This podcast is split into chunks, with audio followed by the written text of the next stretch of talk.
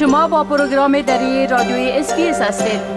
گزارشات عالی را در اس بی اس دات کام دات ای یو اسلش دری پیدا کنید.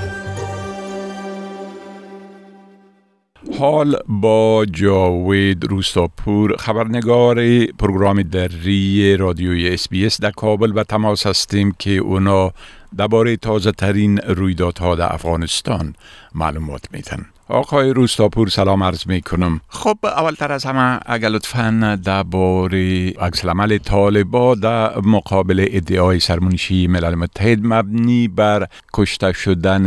صد تن از کارمندان حکومت سابق توسط افراد طالبان روشنی بیاندازین. با سلام، وقت شما بخیر. بله، همانگونه که شما اشاره کردین، امارت اسلامی طالبان این گزارش سازمان ملل را رد کرد و او را پور و باگن خواند. سخنگویان طالبان در گفتگویی که بر رسانه‌ها در پیوند با این موضوع داشتند، تاکیدشان بار دیگر این بود که پس از اعلام عفو عمومی از سوی رهبر این گروه به هیچ کسی، چی از نظامیان پیشین و چی از افرادی که با نیروهای خارجی همکاری کردند، آسیبی نرسیده و اگر یک تعداد افراد مورد آزار و اذیت هم قرار گرفتند یا دشمنی‌های شخصی بوده در ولایات و برخی از افراد گروه طالبان به اساس احساسات که داشتن افراد در صدد انتقام جویی برآمدند که به گفته انعام الله سمنگانی معاون سخنگوی طالبان افرادی که نظامیان پیشین را مورد آزار و اذیت قرار دادند شمارشان شناسایی شده و در بازداشت هستند و مورد بازپرس قرار می‌گیرند. بله، خب همچنان طالبان اعلان کرده که فردا در ولایات گرمسیر پوهنتون ها آغاز میشه. بله بله دقیقاً یک نوار تصویری که از سوی وزارت عالی وزارت تحصیلات عالی طالبان به رسانه‌ها فرستاده شده، عبدالباقی حقانی سرپرست وزارت گفته که قرار است فردا چهارشنبه سیزده دلو در مناطق گرمسیر پانتونای دولتی دروسشان آغاز شد و همچنان به تاریخ بیست و هفت هوت بیست و هفت دلو در مناطق سرسیر هم دروسی پانتونا آغاز خواهد شد که پس از سه هفته درس سمستر اول امتحانش آغاز می شد و همزمان با سال جدیدی چهارده صد و یک ثبت نامی برای امتحان کنکور هم آغاز خواهد شد. سرپرستی وزارت تحصیلات عالی طالبان در رابطه با اینکه آیا دختر دختر خانمای معسل هم می توانند به درس‌هایشان حاضر شوند یا خیر چیزی نگفته که این موضوع بازم نگرانی‌هایی را در میان افراد و معسلین و دخترایی که معسل هستند برانگیخته. این که سرنوشتی از وا مبهم است که آیا میتونند به درس به تحصیلات خود ادامه بدهند یا خیر. فقهاءان امور هم به این باور هستند که طالبان باید این مورد را روشن بسازند، چون یکی از تاکیدهای جامعه جهانی مردمی افغانستان هم اجازه دادن دختران به درس درس تعلیم و تحصیل است. در غیر صورت اگر که این موضوع مبهم بماند بازم جنجال کلان در میان مردم است، چون اکثر خانواده‌ها میخواهند دخترایشان درس بخوانند و اگر این طالبان اجازه ندهند دختران را، بازم یک بخشی از جامعه فلج است و پانتونا هم اگر دروسشان شروع میشد، چون سی تا چهل درصد بخصوص در مرکز معسلین دختران هستند و تقاضاها در شبکه‌های اجتماعی بود که سرنوشت دختران معسل باید روشن شد و طالبان اجازه بدهند که دختران به درسشان ادامه بدهند. بله، خب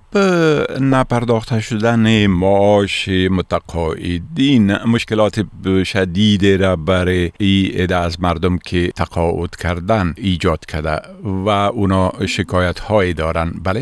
دقیقاً شماری از متقاعدین در کابل با ابراز نگرانی میگویند که حقوق امسالشان و تعدادشان حتی از سال گذشته هنوز دریافت نکردند و با مشکلات بسیار جدی مالی روبرو هستند، چون یگانه مرجعی که ذات میره از طریق که از خانواده‌هایشان را تمویل میکنند همین ماشی است که از تقاعد میرند که شماری از افراد نظامیان پیشین و افراد هستند که در نظام در بخش نظامی کار کردند و گفته متقاعدین الان بارها به ریاست تقاعد مراجعه میکنند، یعنی در هفته یک روز دو روز به کم کاست مراجعه میکنند، اما مسئولان امارت اسلامی و بانهای مختلف حقوق اجاره را پرداخت نمیکنند و این موضوع را به تعویق میندازند و برای از واضح هم نگفتند که چی باید کنند در آخرین مورد هم که ما با چند تا جا صحبت کردیم گفتم که برایشان گفتم که منتظر باشین، ما از طریق رسانه‌ها اعلام میکنیم، باز مراجعه کنیم. اما عبدالولی اکمل سخنگوی وزارت مالیه گفته که